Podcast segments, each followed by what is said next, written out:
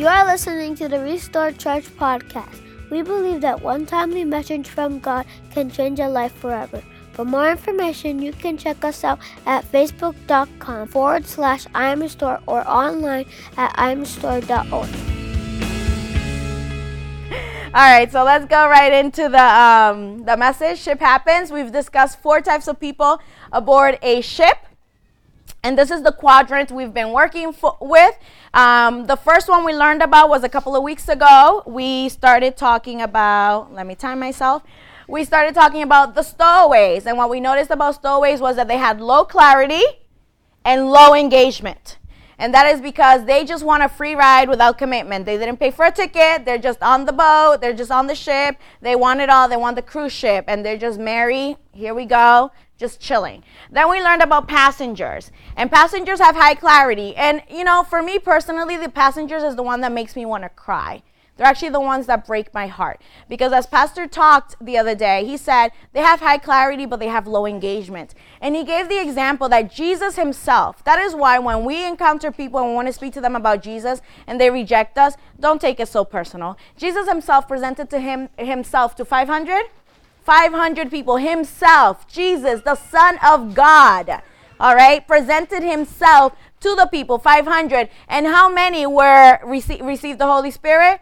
one hundred twenty. It's a small percentage, right?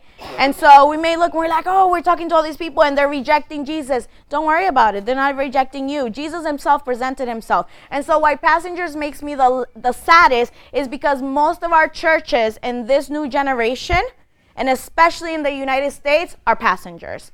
They know what the vision is, but they don't take part of it. And that for me is the saddest thing, because at least the stowaways don't know. I can give them ignorance at least. You don't know, so you don't know, you don't know better, you don't do better. But when you know better, you do better. So the fact that our churches are filled with passengers who understand the vision, who know what they're supposed to be doing, who read scripture, who go to camp groups, who maybe sometimes give as well, but they are low in engagement, they are not part of the crew, they don't engage in really doing the work of God, that's sad. Because they're not part of the one hundred twenty that were there to receive the Spirit. And most of our churches have passengers, ours included. We have passengers here as well. Amen. And so remember when we started this series, it wasn't to make you feel some type of way like, man, I'm just messed up. Well, yeah, think about it. You're going to have some moments where you're going to say, oh, I have that tendency. Oh, oh, I have that tendency. But remember that there is a difference between having the Holy Spirit reveal something to you so you can work on it and condemnation. Condemnation comes from the devil, and condemnation leaves you there thinking, oh man, I'm a passenger. Oh, I'm all messed up. You know what? I might as well not even do anything because I'm not good enough. That's condemnation. That's what the enemy does. He wants you to stay in that. Man, I've messed up. What's the point? I'm not even going to show up. I'm so embarrassed. You know, when you haven't prayed for a little while, I used to do this as a teenager all the time. It'd be like a week I hadn't prayed or read the Bible. And then I'd say to God, God, I'm so I'm so sorry. I'm embarrassed. I can't even come before you. It's been so long. So you know what? I'm not even going to pray because I'm just too embarrassed to be before you. That's a lie of the enemy. And I'm sure you're probably thinking, yeah, I've done that before too. Because you're convincing yourself that you're so low and so bad that you can't even go before the presence of God. And so what we're doing is we're saying, Jesus, your sacrifice wasn't strong enough to cover my sins. My sins are greater than your sacrifice. And that's a lie. Your sins are not greater than the sacrifice of Jesus. The sacrifice of Jesus was for all eternity. And so we make ourselves like we are greater than Jesus when we do that. So we think it's humility, but it's not humility. It's actually pride. It's the complete opposite. And so we neglect having a relationship with Christ because we feel embarrassed. Oh, God, because I can't go before you because I'm so messed up. And what we do is we distance ourselves from him even more. So we're filled with churches that have passengers, and they run from responsibility. So if you're finding yourself in any of these, don't take the condemnation and stay stuck there. Just take what the Holy Spirit is giving you and say and think, well, God doesn't want me there anymore. What can I do? And how can the Lord help me so I can move out of that space in the quadrant and move on to something else? And the last one that Pastor talked about last week was the pirates. And the pirates have low clarity, but this is sad and scary, mostly scary, is that they don't know what the vision is, but they know what their own vision is. They have their own agenda, okay? When we were singing, I'm sorry, I've come with my agenda, the pirates in the room, which we don't really, we don't have any. We personally don't believe we have any pirates in this room. But the pirates in the room are singing, I'm coming with my agenda. I have an agenda. I'm ready to go. I don't understand the, the, the vision of this place here, but I understand my own. And so the scary part is that they're very engaged. They're in everything. They become part of leadership. But they're also the ones that will call you and say, hey, I'm really worried about so-and-so. Can you pray for them because they're going through this and this and this and this and this and this and this and this and this? But they're not, they're not interested in you praying. They just want to gossip.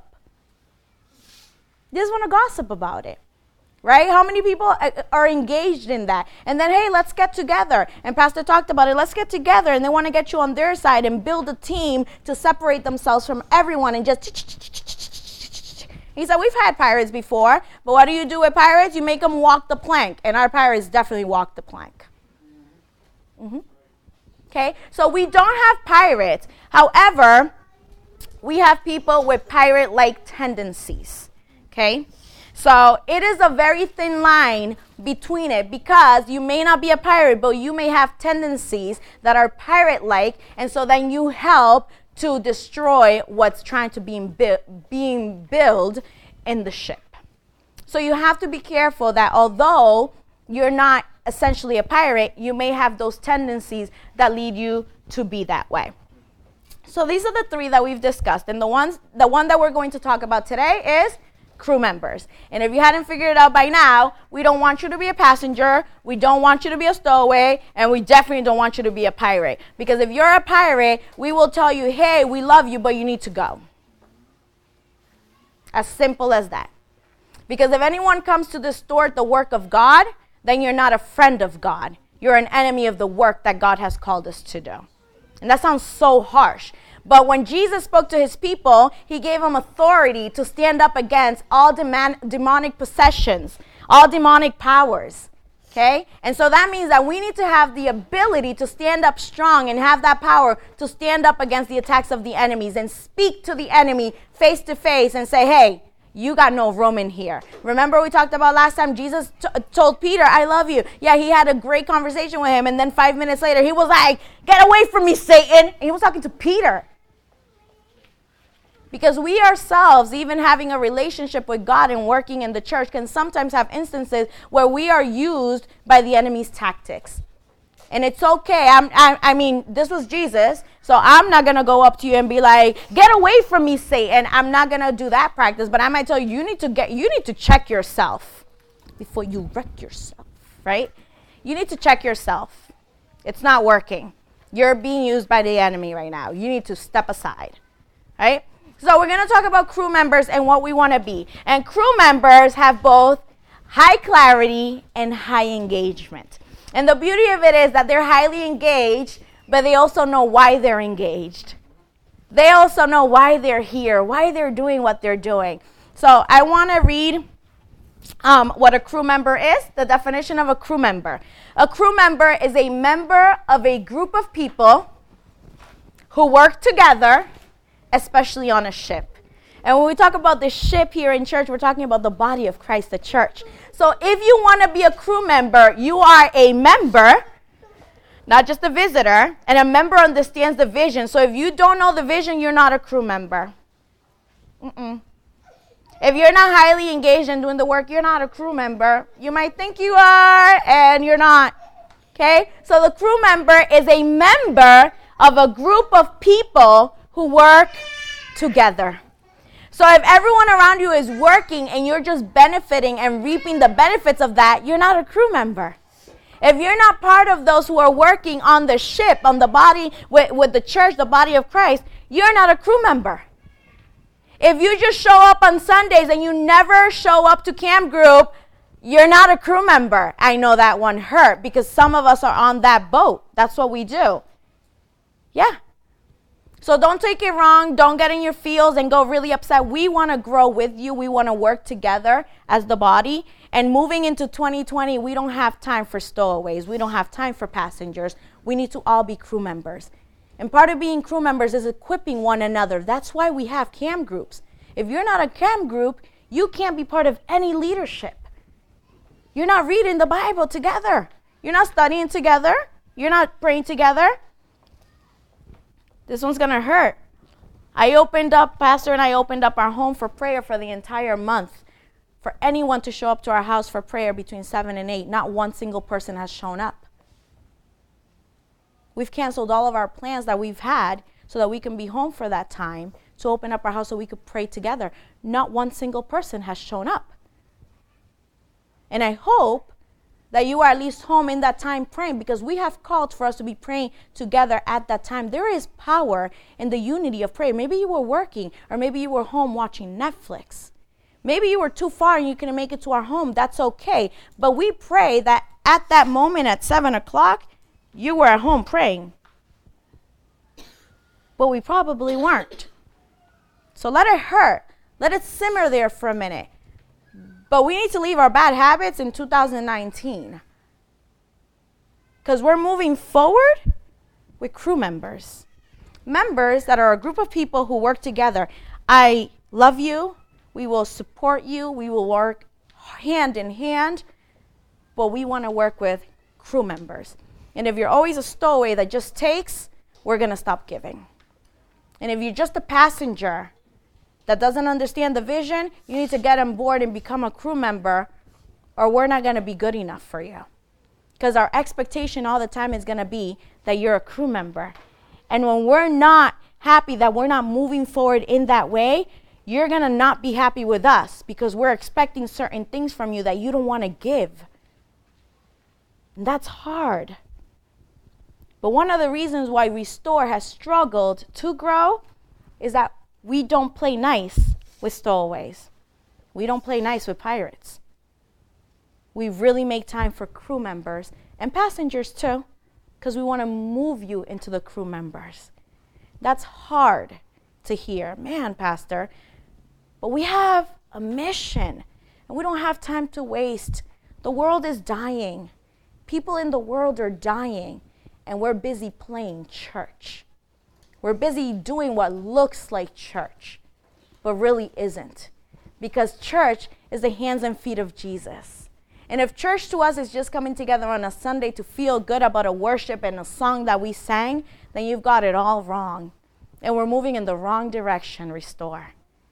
So we're ending this year with this series because we're saying we are moving in this direction. And if you don't board the ship and pay your ticket to board it and know the vision and the mission and do the work, the ship's going to leave you. We're going to dock somewhere, and we're just going to, hey, you can get right off. That's okay. We don't want to pressure you. So you're saying, man, but where's the comfort in this? There's no comfort in this. I want you to tell me how I'm going to be victorious in life. I want you to tell me how the Lord has all these things planned out for me. That's what I want to hear from you. The Restore's, I don't know, Restore's not doing it for me anymore. I go on Sunday to feel good, and all they have for me in these sermons is how I'm messing up all the time. I don't want to hear that. That's because we're not babies anymore. No one in this room is a baby in the Lord. If you were new converts, then I'd be telling you something different, but you're not. No one in this room is a new baby. You're not, you shouldn't be fed milk anymore. You're ready for solid food. That's what it is. Let's continue. So what do crew members do? Crew members lead, and they make disciples. I don't know if you've noticed the, the trend here of our vocabulary. Remember, months ago I preached and I told you that vocabulary builds culture. And so the culture of Restore, our main vocabulary is we make disciples. We are disciples who make disciples. And so the verse in Matthew twenty-eight, eighteen through twenty says, "And Jesus came and said to them, all authority in heaven and on earth has been given to me. Go therefore and make disciples of all nations, baptizing them in the name of the Father and of the Son and of the Holy Spirit, teaching them to observe, observe all that I have commanded you. And behold, I am with you always to the end of the age." This is the commandment that came directly from Jesus in Matthew twenty-eight. We've been talking about that verse consistently. And then in Acts one, when he presents himself for the last time to the disciples before he leaves, his very last words are to go and make disciples, to go and take Jesus to the nations. So if those were Jesus's last words, you better believe they were important. They were not a choice. They were not if you feel like it. It was a command. Oh, that's not my calling. Listen, you better sit down, take several seats. That's not your calling. If you call yourself a believer and a follower of Christ, that definitely is your calling. Taking the word of God and making disciples is the calling of every single member of the body of Christ. No exceptions. Your giftings may be different. You may not be a preacher that comes up on the pulpit. You may not be a singer that helps to lead worship.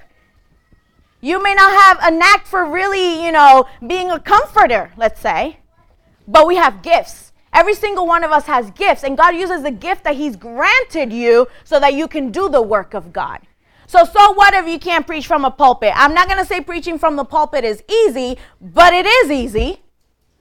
Because you're all believers, so it's easy for me to talk to you. We're in a safe space for me to talk about God. When is it hard for me to preach? When I'm outside and I'm confronted with people that don't believe in what I have to say and they reject it.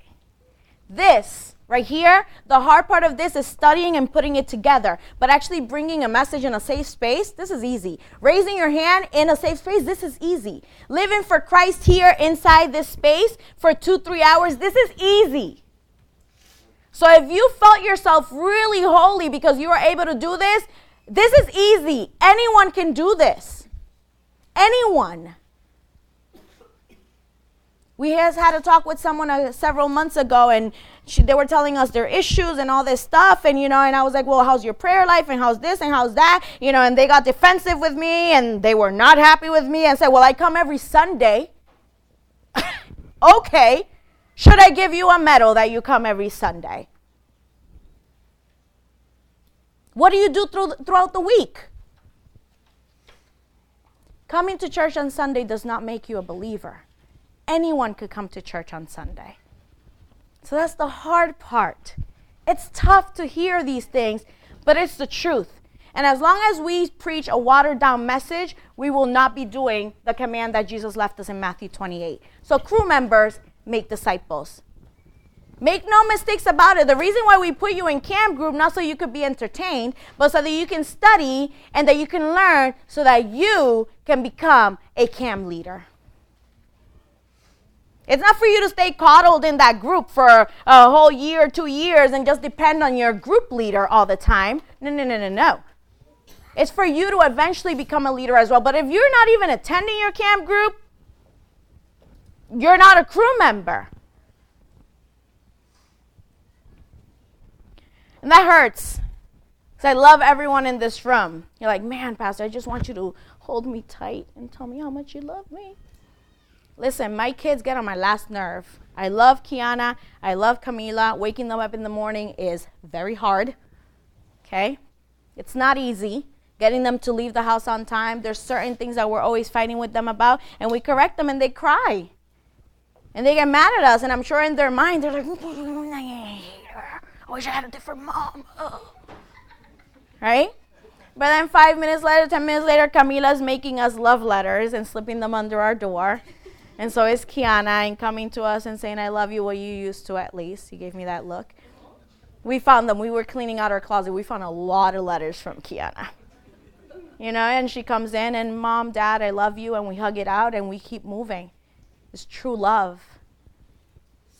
But they irk me. But I love them. They talk out of out of out of time sometimes. They say things that are inappropriate. I'm like, you are embarrassing me. But I love them.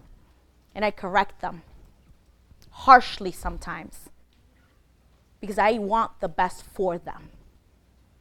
And we're going to do the same for you. And that's not always easy. Okay, so crew members, I want you to think on this quote. This is from a book. And I want you to really think about what this is saying, okay? Because crew members lead. Leadership is critical to church vitality, vitality for it to be able to survive and live. And when I say leadership, you immediately think, oh, the pastors. Nope, leadership, every single one of you here in this room. Leadership is critical to church vitality, and good leadership, that's all of you, depends on the level of commitment, the authenticity of character. Do you have good character? Okay? And the clarity of mission. Do you understand the mission and the vision that a leader possesses? Though following God's call to lead is never easy, it is not. It is always worth the cost. Learn to wrestle with the tension and to answer the call to become the leader God has called you to be. The future of the church rests in the hands of leaders who are willing to faithfully answer that call. It is not an easy call. You have to learn to wrestle with that tension. You have to answer the call. It is not easy, but it is worth the cost. It is worth the cost. There is a man that died on the cross for me. A heavenly God that left his throne and did not count himself. Who felt the rejection from his Father because he carried all of my sins. The walk with Christ is not easy. And so this is why we've been so tough lately, because our churches have taught us that living in Jesus is, oh, you're the head and not the tail. Yes, the Bible says that. Oh, and you will be prosperous. Yes, they pray that you may be prosperous in everything, in mind, body, soul. Yeah. Oh, that you will not lack. Yes, Psalm twenty-three says, I have everything, I shall not lack. But it also says, take up your cross and follow me. And it also says, in this world you will have trouble. And it also said in Genesis, he told them ahead of time, hey, that serpent's going to bite you right in the ankle. You're going to step on its head, but it's going to bite you. But we only want the good. Give me the prosperity. We don't want the struggles. And as soon as struggle hits, we don't want to come and be part of the church. We need to isolate ourselves and take time away, right? And it is the worst thing you can do. It is exactly where the enemy wants you, because then you are not in community. Because then you don't have your brothers and sisters encouraging you and reading scripture with you and praying with you, not gossiping. If you're getting together to talk about your brothers and sisters, listen, it's not going to work. Crew members don't always want to work. I have to tell you, this morning, every morning we have core team meeting, and this morning it was like a therapy session. Pastor pulled out his notebook. He's like, let me just take some notes. Lay down on the couch. Here we go. Because it was like a therapy session in there. And and Stephanie and Jesse, I'm going to throw them under the bus. They were like, yo, this morning we're like, oh, we really don't want to go. Oh, can I just say I'm sick? And Jesse told his wife, said, that's not a good excuse. Let's go.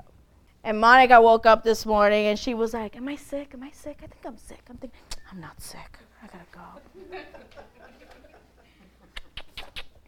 And we woke up this morning, your pastors, and pastor looked at me. He said, do we have to go? I said, I don't want to go. I don't want to people today. That's the honest truth. The only ones that didn't say that were George and, and Katiria, because they're perfect and they drive from really far. But the rest of us were feeling it. And we're crew members. I'll tell you, we're crew members. But we didn't want to come today. We wanted to stay home. But we came anyway. My man here is not feeling well, but he was here doing the work. It's not easy. I'm not telling you come here with a fever. Stay home with your germs. I'm saying it's not easy, but you do it anyway. You do the work. So, they also serve. Crew members serve. Oh, I love this right here. It says, he laid aside his outer garments and taking a towel, tied it around his waist. Then he poured water into a basin and began to wash the disciples' feet and to wipe them with the towels that was with the towel that was wrapped around him. This is John thirteen, four through five. Do you know who this is talking about? Jesus. If we look at the context and where they were living, walking in sandals on the filthy roads of Israel in the first century made it imperative that feet be washed before a communal meal. Especially since people reclined at a low table and feet were very much in evidence.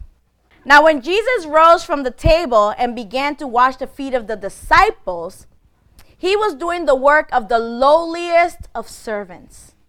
That was the work of the lowliest of servants, to wash the feet of the people that came to have dinner. That was their job. The disciples must have been stunned at this act of humility and condescension that Christ, their Lord and Master, should wash the feet of his disciples when it was their proper work to have, have washed his. So they were like, what is going on? How is it that Jesus, the King of Kings right now, is doing the lowliest job of a servant and washing our feet? Peter was like, no, no, no, no, no, no, no. Don't be washing my feet. Mm-mm-mm-mm-mm. And then Jesus put him in his place. And he was like, okay, okay, okay. Wash my feet. Wash my feet. I need you to wash my feet, Master. Now, Jesus' attitude of servanthood was in direct contrast to that of the disciples, who had recently been arguing among themselves as to which of them was the greatest. Among themselves, I'm greater. No, I'm greater. I'm greater. And John was like, well, I'm the one he loves the most. Right? Peter was like, well, I'm going to cut someone's ear off, so what can I tell you? Okay, I'm the greatest. I'm the greatest. Since there was no servant present to wash their feet, it would never have occurred to them to wash one another's feet because they were too busy fighting amongst themselves. They were the disciples. They walked with Jesus for three years. And so when you're offended with people around you in church and you're like, oh my gosh, and they call themselves a Christian? Ugh. The disciples walked with Jesus for three years, and here they are fighting with themselves among who is the greatest. And then the servant that was supposed to be there to be washing feet wasn't. Do you think the disciples were going to go ahead and bow down and wash each other's feet? No. They were arguing about, uh, about who was the greatest. And then Jesus, who really is the greatest, but we read in Philippians, which you should know because you read Philippians like ten times, that he didn't count himself and his glory and who he was. Instead, he came and he became man just like you and I. And he didn't count that he was the son of the King of Kings. He didn't. And so Jesus, when the Lord himself stooped to this lowly task, they were stunned into silence. They had nothing to say. Jesus is the prime example of what it is to be a crew member. That you are not looking beside you. Because that was the issue with this series. That as you're sitting there, you're like, oh, they're describing pirate. I know a pirate. Ooh, they're talking about the stoics. I know a stoic. I'm talking to you. Stop thinking about anyone else. I'm talking to you. You cannot let the word change you. You can't read the word of God just for consumption and not for it to change your life. You can't read the word of God just to post something on Facebook to throw puya, como dice mi mamá. To throw indirects, to be subliminal, all those subtweets, so that someone else knows what you're talking about. Oh, I'm putting up this verse, but you know you're just doing it for someone else to receive that. Read the word and have it tr- transform you first. If it didn't transform you first, don't even post it. Some of us read the word, oh, I just read the entire Bible. Okay, great, but you still live in sin, and I can't tell that you are a believer, so good for you. When I was in college, my freshman year, I had to take an ethics course, and we had to read about Oedipus, Oedipus, whatever his name is. I don't know, Greek mythology. I'm not into that stuff. Pastor is Oedipus. Yep, nope, don't care about the guy. Weird, I ain't like it. Then we also had to read the Bible. We had to read a book of the Bible, and then we had to do comparison and a compare and a contrast. But we had to read the Bible from a completely historical point. And there were people in the class that read the Bible, too. They read that book from a completely historical point. Do you think there was any transformation in their lives? Nope. They were talking about it, historical point. No transformation in their lives whatsoever because they were not approaching it from a lens to try to have that word be transformative in their lives. I'm not saying that eventually that word can transform them because the word of God doesn't come back void.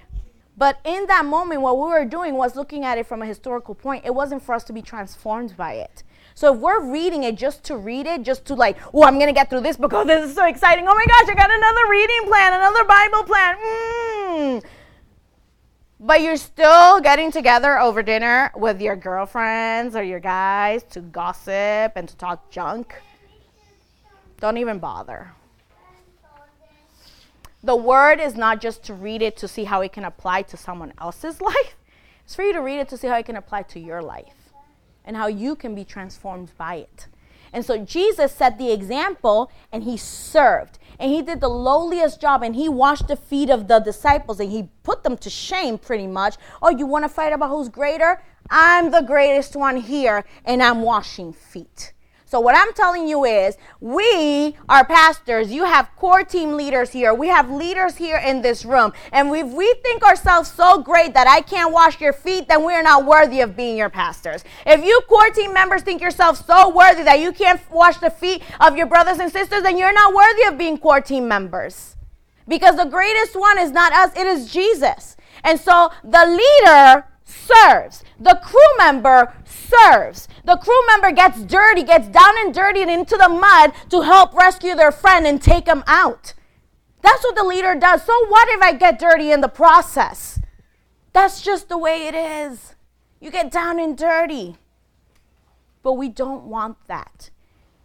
So many of us think that leadership means, oh, now I get to stand in the front and, excuse me, did you just call me Kendui? That's pastor to you, thank you. I don't care. Don't call me names and we'll be all set.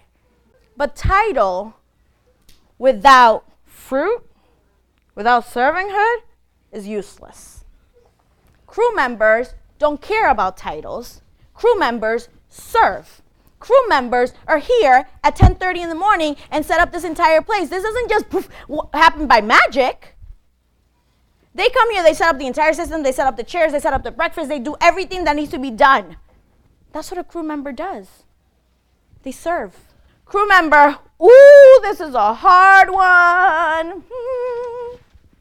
But if you don't want to be a crew member, if you want to remain a passenger or a stowaway, then you don't have to worry about this one. Crew members give.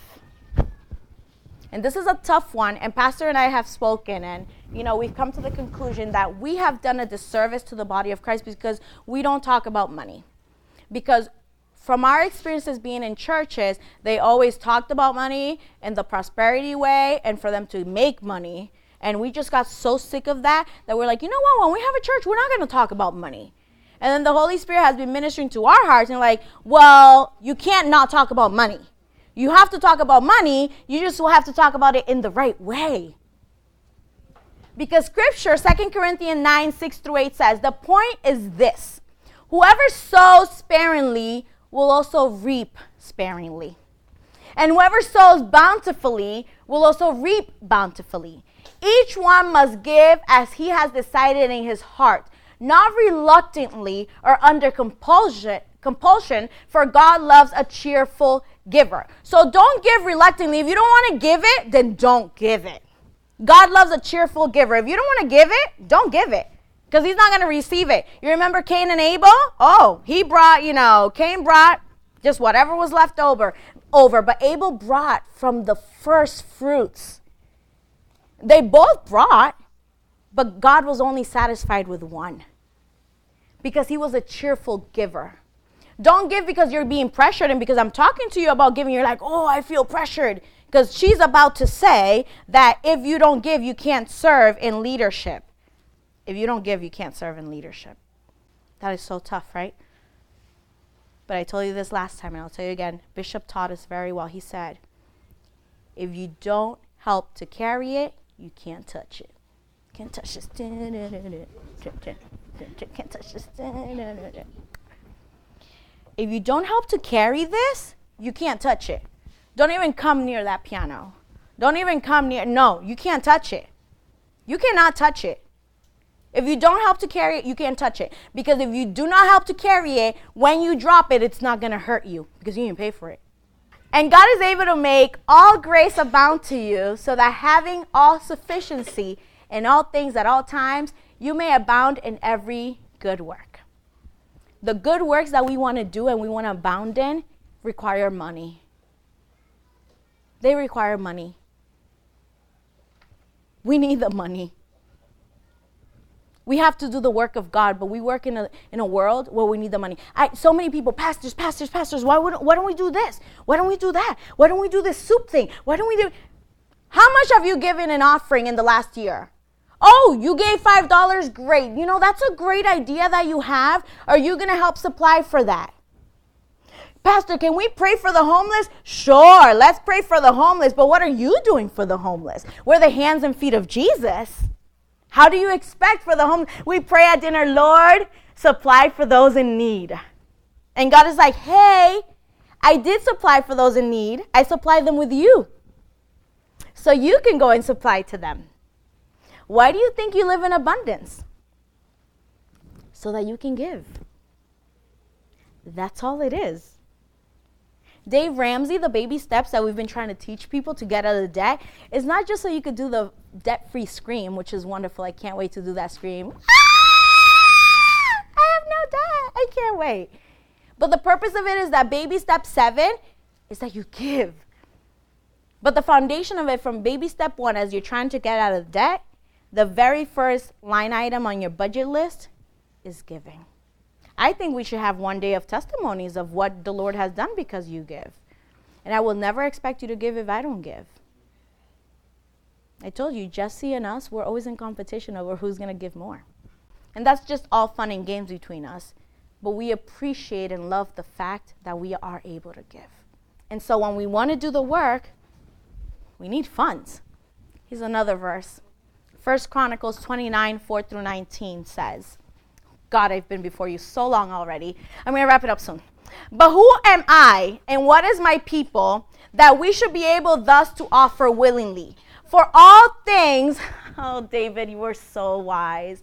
This is after they constructed the house of God for him, right? And so this is David speaking. He says, for all things come from you, and of your own have we been given. Have we given you, sorry. For we are strangers before you and sojourners, as all our fathers were. Our days on the earth are like a shadow, and there is no abiding. O Lord, our, our God, all this abundance that we have provided for building you a house for your holy name comes from your hands and is all your own. Understanding that none of it belongs to us, that all of it came from Jesus, that all of it came from God. When we know that none of it is ours and it all belongs to God, it is much easier to give it right back because it's not yours anyway. I know, my God, that you test the heart and have pleasure in uprightness. In the uprightness of my heart, I have freely offered all these things. And now I have seen your people who are present here offering freely and joyously to you. O Lord, the God of Abraham, Isaac, and Israel, our fathers, keep forever such purposes and thoughts in the hearts of your people and direct their hearts toward you. Grant to Solomon, my son, a whole heart that he may keep your commandments, your testimonies, and your statutes, performing all, and that he may build a palace for which I have made provision. And the provision comes from God. We give, and we want you to partake in the same glory of God and give as well. Crew members, give. Crew members are fruitful, and I'm going to fly through this because I just saw my time, and Pastor's going to make fun of me when they put the podcast up, and he shows me the minutes, and he's like, look at that, look how long you preach. Okay, so I'm going to move quickly through this, but crew members are fruitful.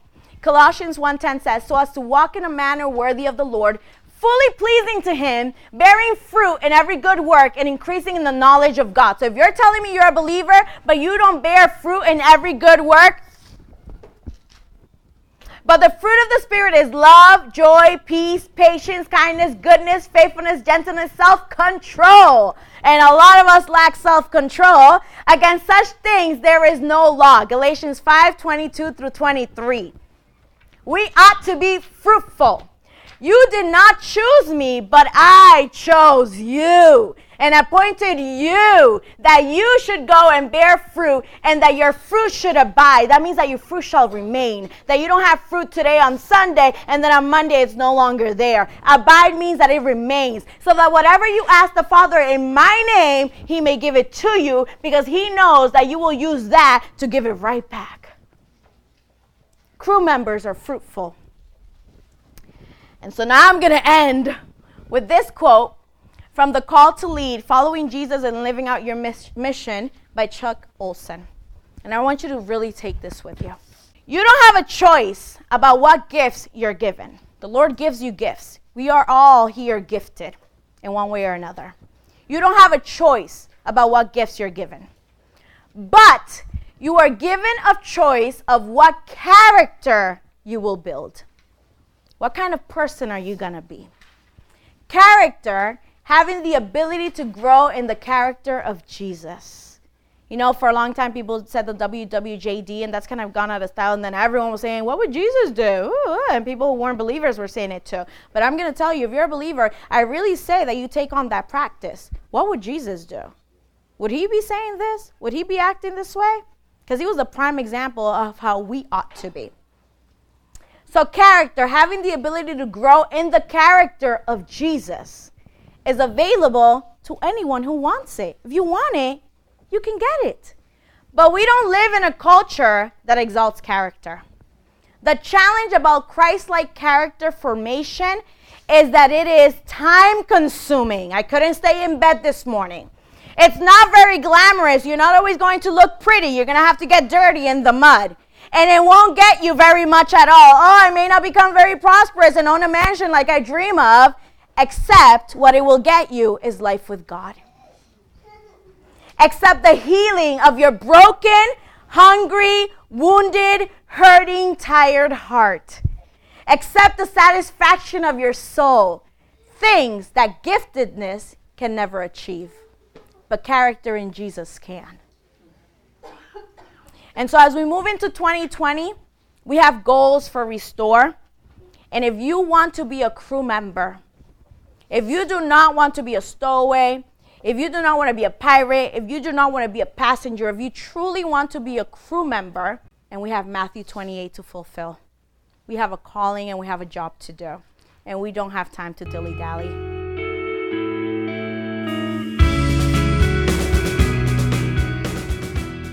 Thank you for tuning in to the podcast of Restore Church. We hope that you've enjoyed this message and it has blessed you greatly. Be sure to subscribe to stay up to date with sermons that are updated regularly. God bless you.